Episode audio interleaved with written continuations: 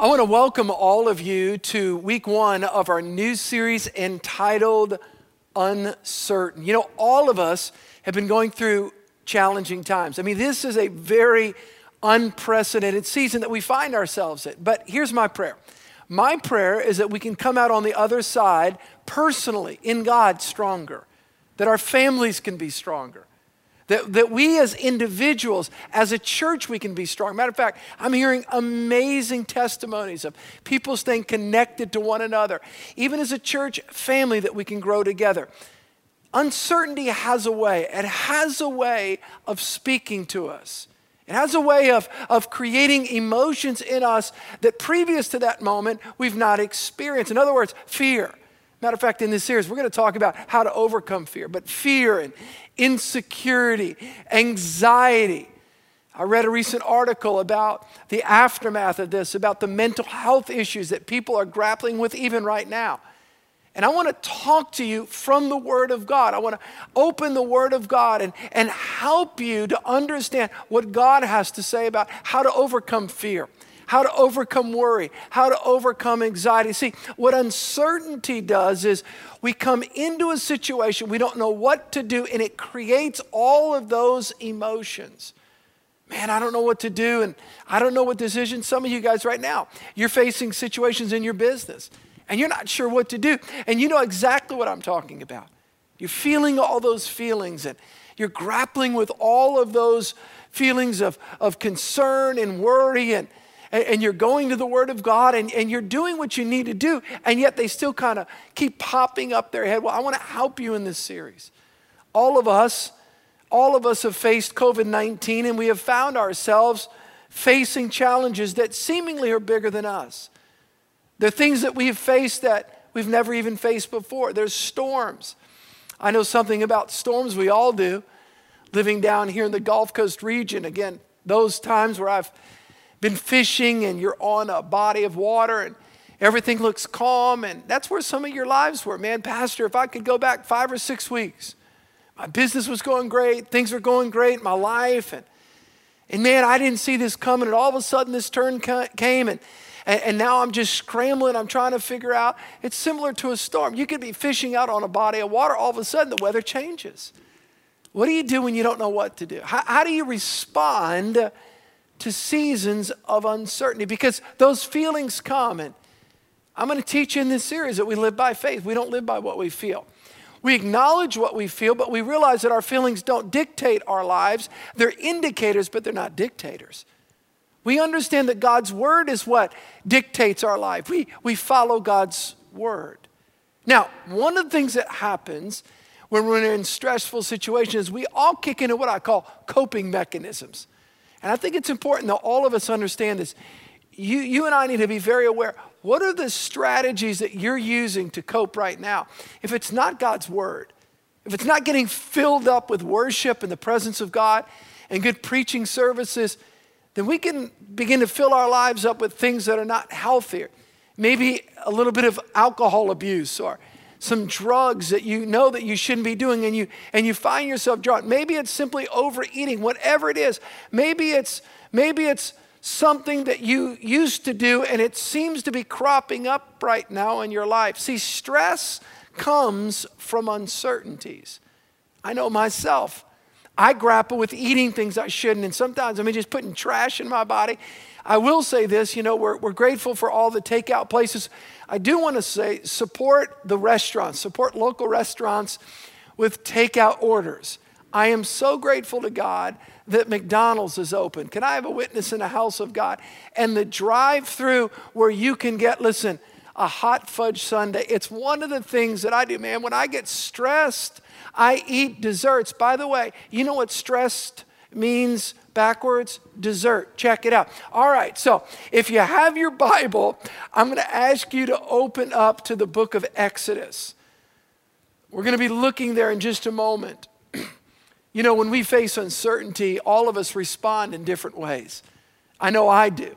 We all do. And there's often three common responses. And if you have notes, I'm going to ask you to follow along. And you may want to write this down. Number one, the first way that we often respond when we face uncertainty and stress and, anxiety and worry, sometimes we want to do what I call we fight. We fight. We get all adrenalized. You know what I mean by that? We get all engaged physiologically, emotionally, we ramp up. Here's the problem. The problem is, is that when we become overly and aggressive in uncertain times, we find that our temper gets short with those that are loved ones that are living in the home with us. And, hey, I didn't say it. We get, we get overly adrenalized. You know, adrenaline's not a bad thing. The problem is when you get overly adrenalized because of uncertainty, those fears begin to creep into our lives. The problem is we say the wrong thing. We do the wrong thing. I've learned this. People will submit to your personality and even position when you're over adrenalized, but there are long term ramifications of that.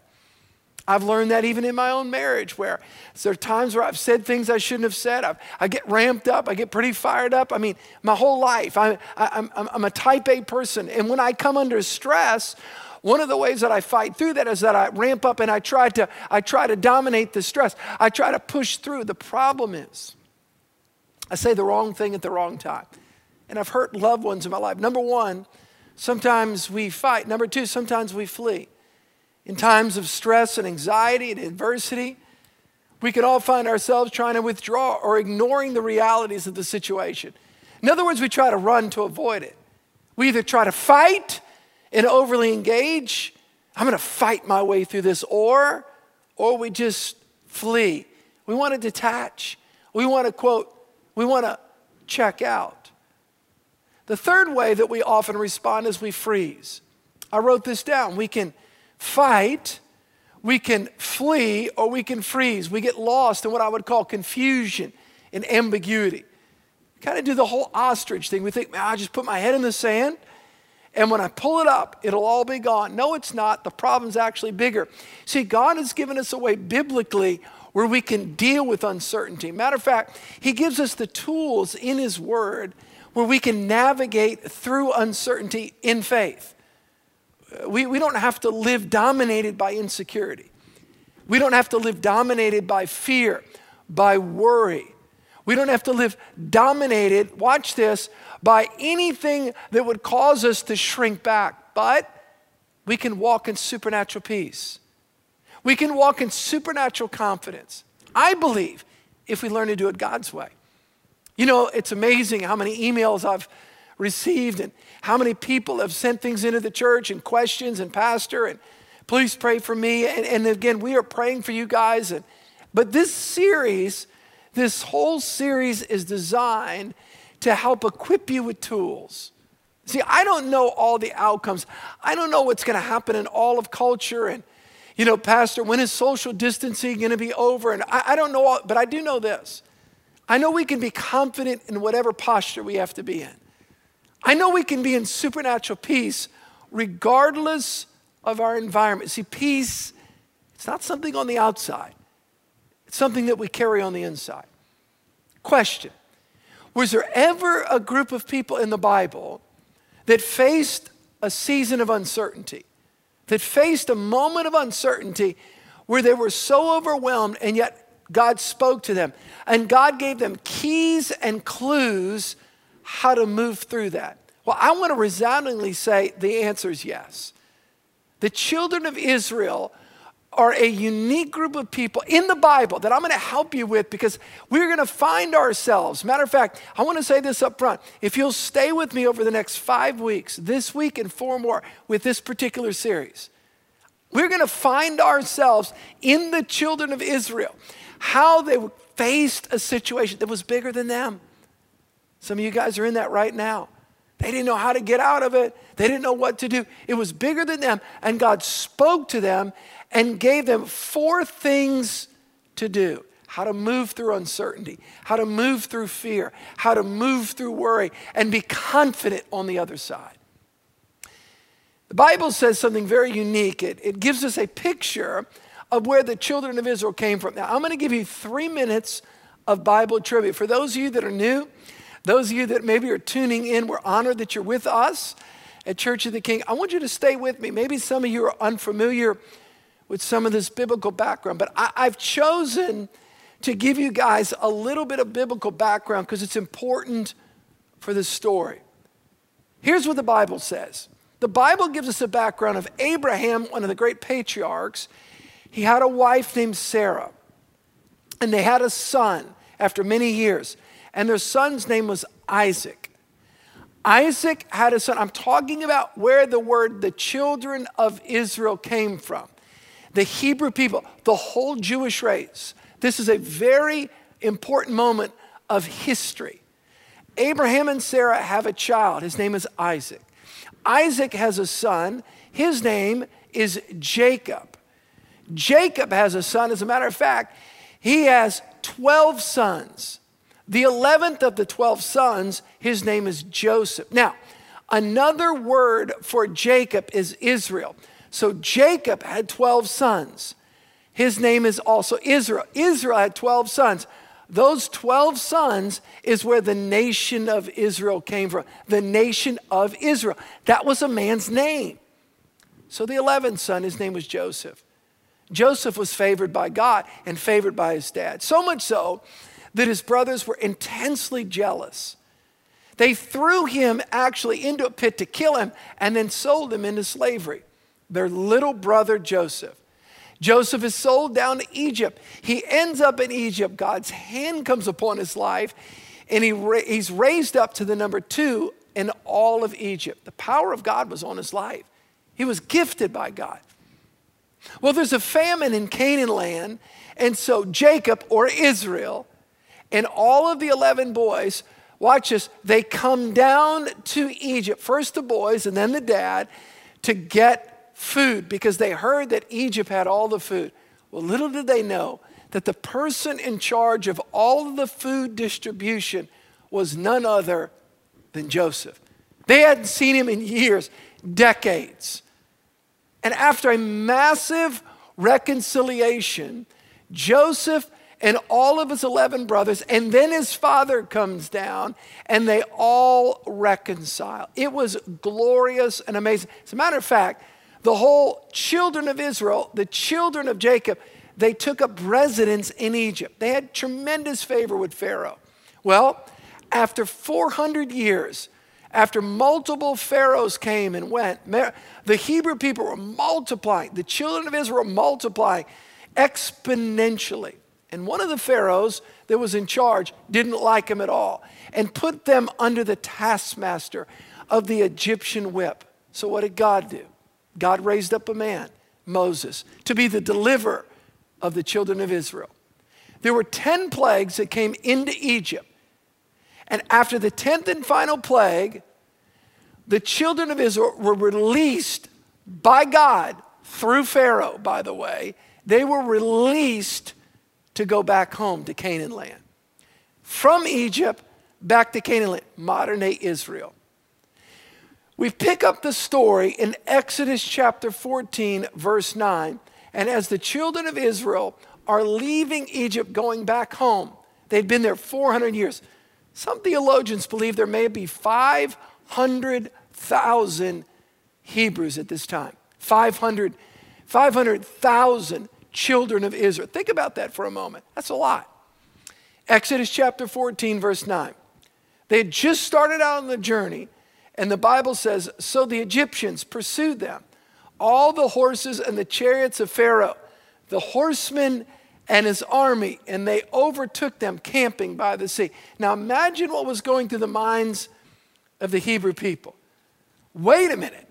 Didn't we just get out of jail free? I mean, we got a card. We've been in Egypt 400 years. And they come up to the Red Sea and they turn around and now they see Pharaoh's army once again pursuing them. They had they were so excited, they were high-fiving one another. They were so thrilled to be released from captivity. And now they face a body of water, the Red Sea. And now they turn around and they see all of the dust from the, hoo- the, the hoofs uh, of, the, of the horses, the Egyptian horses. And they're concerned. They're like, what's going on? They weren't sure what it was at first. So I want you to see the picture. They've got the Red Sea in front of them, and they've got Pharaoh's army behind them. And they didn't know what to do. What do you do when you don't know what to do? They were in a difficult place. They found themselves in a place of uncertainty. I want you to think about the parallel here. How many of you guys, if I interviewed you, how many would you say, Pastor, you know what? The truth of the matter is, is that there's areas in my life, there's areas in my business, there's areas in my family, there's areas in life. Look, I don't really know what to do. So, in other words, there's an obstacle in front of you, but there's also an obstacle behind. You can't go back, but you can't go forward either. And you definitely can't go around. Why? It's too long. So you feel trapped. You know, I was thinking about this, putting this message together. I was thinking about what are the reasons why we often find ourselves in difficult situations, in trials, and in adversity, in times of uncertainty. Sometimes, sometimes it's because of the choices that we make. We make a poor choice, or somebody else makes a poor choice. In other words, sometimes it's human choice that gets us into the situation. Some of you, you've found yourself in seasons in your life, and I've found myself at times in my life because of a poor choice that I made. And then I was reaping the consequences of that poor choice. But sometimes, number two, we find ourselves in difficult places, not because of a choice that we made or somebody else made, but it's just because we live in a fallen world. We live in a broken world. We live in a cracked world. Things happen diseases happen, miscarriages happen, things happen. And sometimes it's not because of your choice or somebody else's choice, but sometimes it's just the shrapnel of living in a fallen world. Number three, sometimes we find ourselves in situations at difficult places, times of adversity, times of trial, not because of human choice, not because of the brokenness of the world, but sometimes it's because God Himself led us into that place to grow us up, to develop our character, to grow our faith muscles. See, I believe it's number three. The children of Israel find themselves in a very unique situation, not because of their poor choices, not because of the brokenness of culture. It's because God Himself was doing something in them to teach them something to grow their faith. See, the faith that we have today, let me just help everybody with this. We've got to grow our faith. God's got an assignment for your life in the future that He's got to grow your faith now so that you can walk into that. Now, I want you to watch the unique responses that the children of Israel had in this situation. Look what happens. Exodus chapter 14, verse 10. I'm just reading right through this powerful biblical account. And when Pharaoh drew near, the children of Israel lifted up their eyes, and behold, the Egyptians marched after them. And so they were very afraid, and the children of Israel cried out to the Lord. I bet they were afraid. Talk about finding yourself between a rock and a hard place. So the very first thing they do is when they turn around and they see the obstacle behind them, and they see the obstacle ahead of them called the Red Sea. They lift up their voice to God and they cry out to God. Now, watch what happens. And by the way, watch what happens in our own lives. As pressure increases, even as pressure has increased in some of your lives, as pressure increases, we often go from what I would call questioning to complaining. Look at the next verse here. Interesting. Verse 11. Then they said to Moses, because there was no graves in Egypt, have you taken us away to die in the wilderness? Why have you so dealt with us to bring us up out of Egypt? Is this not the word that we told you in Egypt, saying, Let us alone that we may serve the Egyptians? For I would have, for it would have been better for us to serve the Egyptians than that we should die in the wilderness. I want you to think about that just now. What happened? They went from questioning God. There's nothing wrong with questioning God. And by the way, tough times cause us to question God. In other words, God, what's going on? God, I don't understand. Help me. Lord, I didn't see this come. There's nothing wrong with that at all. Questioning God. You read the book of Psalms, P S A L M S. You read the book of Psalms. As a matter of fact, there's 66 books in the Bible. 65 books of the Bible are primarily God speaking to mankind. One book of the Bible, the book of Psalms, is primarily 80% of that is David when David was lifting his voice to God, when he was in times of trial, whether it was running from Saul or actually running from his son. Absalom. And he was questioning God, oh God, God, I don't understand what's going on. There's nothing wrong with coming to God. God is not freaked out by our questions. Matter of fact, God, God invites us to ask questions because our questions lead us to intimacy with God. Uh, when we have questions, it, it, it leads us to a place that's healthy in God where we draw close to God. But what happens is the more that pressure came upon their life. They went from questioning to complaining. Questioning leads us to a place of intimacy with God. Complaining leads us to a place of indicting God. God, you let us out here to kill us.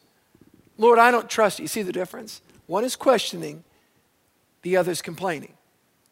Here's my question Are we living here? Nothing wrong saying, God, I don't understand what's going on. Lord, help me. But the other one is, Lord, you did this to me.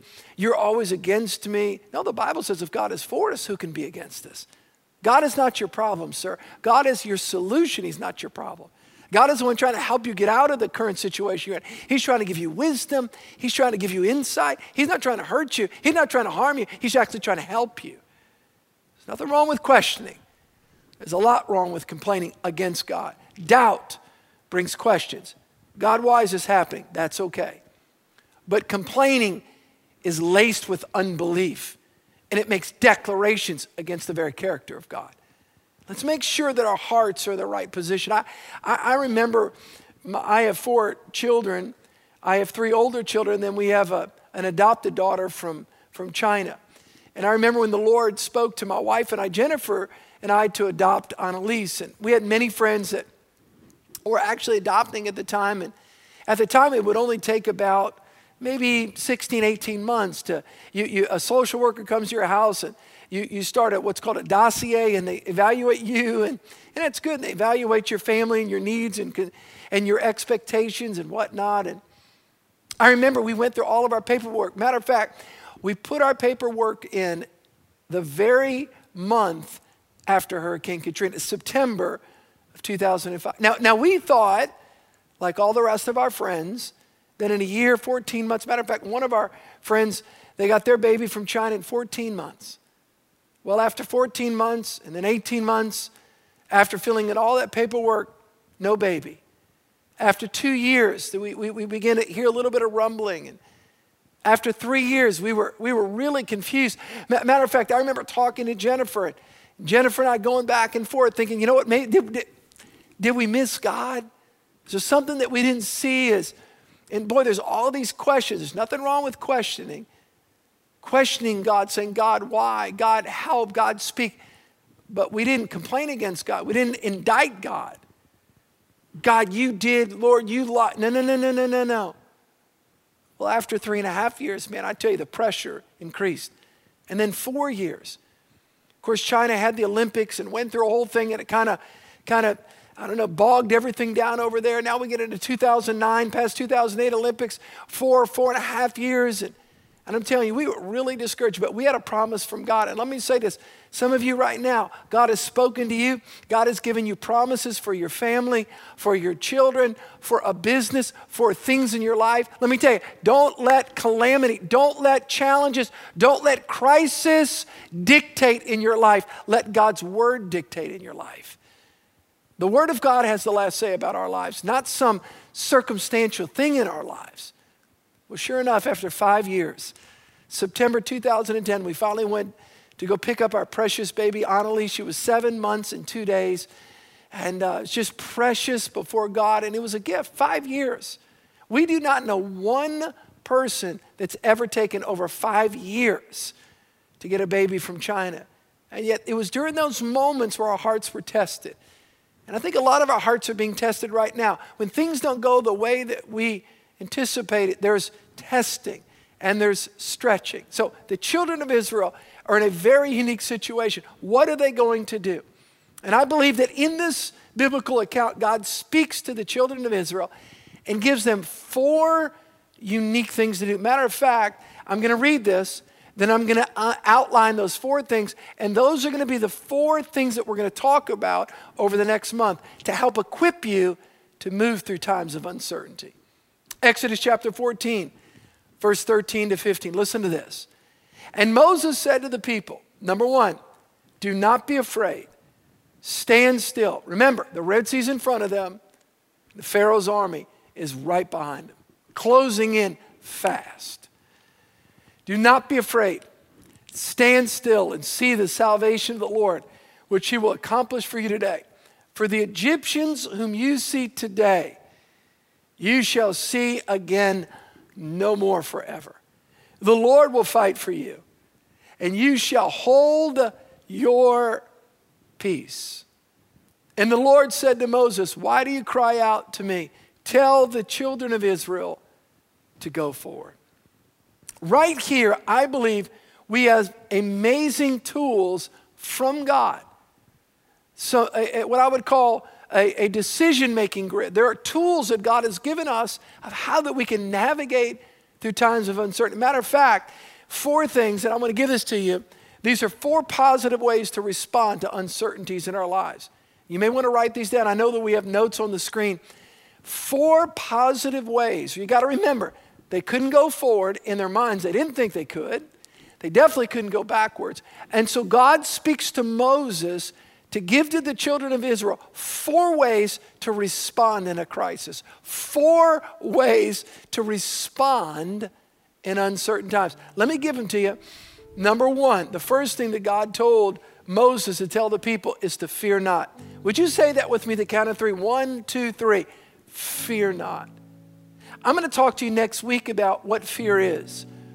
Now, for those of you that are new to Christianity, this may sound a little bit far out there, but fear is not only a negative mindset, but the Bible says that fear is also a spirit. It's from the Greek word pneumos. And it's interesting, Paul says God's not given us a spirit of fear. It's not about an attitude. I want to talk to you next week how to overcome fear in our lives. So much fear in people's lives today. God told Moses, number one, fear not. Number two, second thing that God told Moses to tell the children of Israel is to stand still. I'm going to teach you in week two of this series, I'm going to teach you what it means to stand still. Standing still in the Bible is never, listen, it is never passively resigning yourself to circumstances, but it is actively standing on the Word of God in a posture of faith that at any moment, God's going to step into my situation. At any moment, God is going to break through and God is going to do so. And I'm trusting God. I'm standing on His word. Number one, God told Moses to tell the people, tell them, fear not, Moses. Number two, tell them to stand still. Stand in faith. Number three, he told them, hold your peace. In this series, we're going to learn how to walk in supernatural peace. God tells Paul to write to the church at Philippi and to encourage the Philippian believers that they can have a peace that surpasses all of their understanding. You know why we often don't have peace? Because we can think our way into anxiety. So much of peace, listen, it's a mental state, but it's also a supernatural reality. I'm going to teach you in actually week four of the series, but the third key, I'm going to teach you how to walk in supernatural peace. Listen to me. I can't guarantee you, and the Bible doesn't guarantee you peace in your circumstances, but the Bible always guarantees you peace on the inside. God told Moses to tell the children of Israel number one, fear not. Number two, stand still, stand in faith. Number three, to hold your peace. And number four, here's what he said Moses, tell them, tell them to go forward. In this series, I'm going to teach you how how you can step out when you know it's God's word and you know it's God's will, that you can step out even when you feel feelings of fear. Listen, I've learned in my life, I've walked with Jesus over 30 years, that I can feel fear. I can feel those feelings of anxiety, but I don't have to submit to them. How many times have we submitted and become enslaved to a feeling? Sir, ma'am, you are not what you feel. You are what you believe. And I'm going to teach you how to walk forward and how to move into what God has for your life. As we come out of this, as we move through this, we're going to be stronger in faith. Now, I want to close by saying this. What we see And what you may see as a setback, I believe it really is a setup for your future because I believe that God has a bright future for your life. This is not a slogan. I do believe the best is yet to come. I believe for your life, I believe for your family. But you know how it begins? Let me tell you how it all begins. It all begins when we open our heart to Jesus Christ. You know, some of you guys have been watching me the last three, four, five weeks, and maybe a friend told you to tune in, and you know, maybe you're maybe you've never been to church before, maybe you've never heard the gospel before. Well, the good news of the gospel of Jesus Christ is that Jesus Christ, He came, He walked this earth for 33 years. He gave of Himself to die on a cross, to be buried, and to be raised from the dead on the third day. And if we'll trust Christ, see, the very beginning point of moving through uncertainty is to have that personal relationship with Jesus Christ. So I'd like to close today with giving you an invitation. Do you know Christ? Do you know that you know if you die today, you're ready to stand before God? Matter of fact, I'm going to ask everybody to bow their heads right where they are. And if you do not know Jesus, if you're not sure about your relationship with God, I want to pray for you. I want, I want to pray for you that this would be the day, right where you are. Maybe you're sitting right in your living room, and maybe you're, I don't know, maybe you're some in some different part of your house or apartment or wherever it is that you live. And it's a privilege each week to be able to come and talk to you. But here, here's how it works when we come to God and we confess, Jesus, I need you in my life. Jesus, I recognize that I've fallen short. See, here's what the Bible says all of us have sinned and come short of God's glory. Number two, if we believe in the Lord Jesus Christ, that Jesus Christ died on the cross to pay the penalty for our sin. And number three, if we will personally confess with our mouth, Lord Jesus, save me, forgive me, be the Lord and Savior of my life. If we confess that, we shall be saved. Would you bow your head right now? If you say, Pastor, I need Christ, I'm not sure about my relationship with God, right where you are, all you simply have to do is just to click right there. Your host online or on Facebook Live, you just click, I, want, I need Christ in my life. And, and I want to raise my hand to God. I need Jesus. If that's you right now, just, just let your host know that. I need Jesus. Pray for me. Pastor Steve, pray for me. I need Christ. I know so many people are responding right now. It's the very first step to having the strength to be able to move through uncertain times is to surrender your heart to Jesus Christ. Let's pray this prayer. All those that are trusting Christ right now, let's pray. Say, Dear Jesus, I come to you today, a sinner in need of a Savior.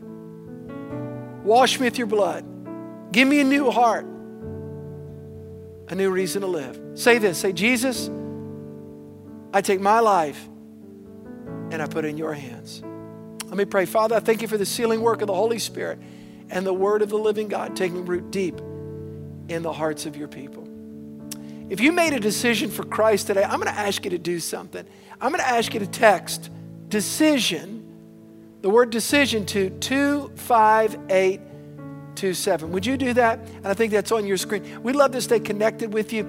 If you didn't receive Christ, you're already a believer in Jesus, and you've just found us at Church King. Hey, we want to stay connected with you. You can join, go on churchoftheking.com, jump on our Facebook page, our Instagram account, my personal account as well. I'd like to communicate. Matter of fact, every Monday night at 7:14 p.m., I'm leading everybody in a time of corporate prayer. I'd love for you to be part of that, okay?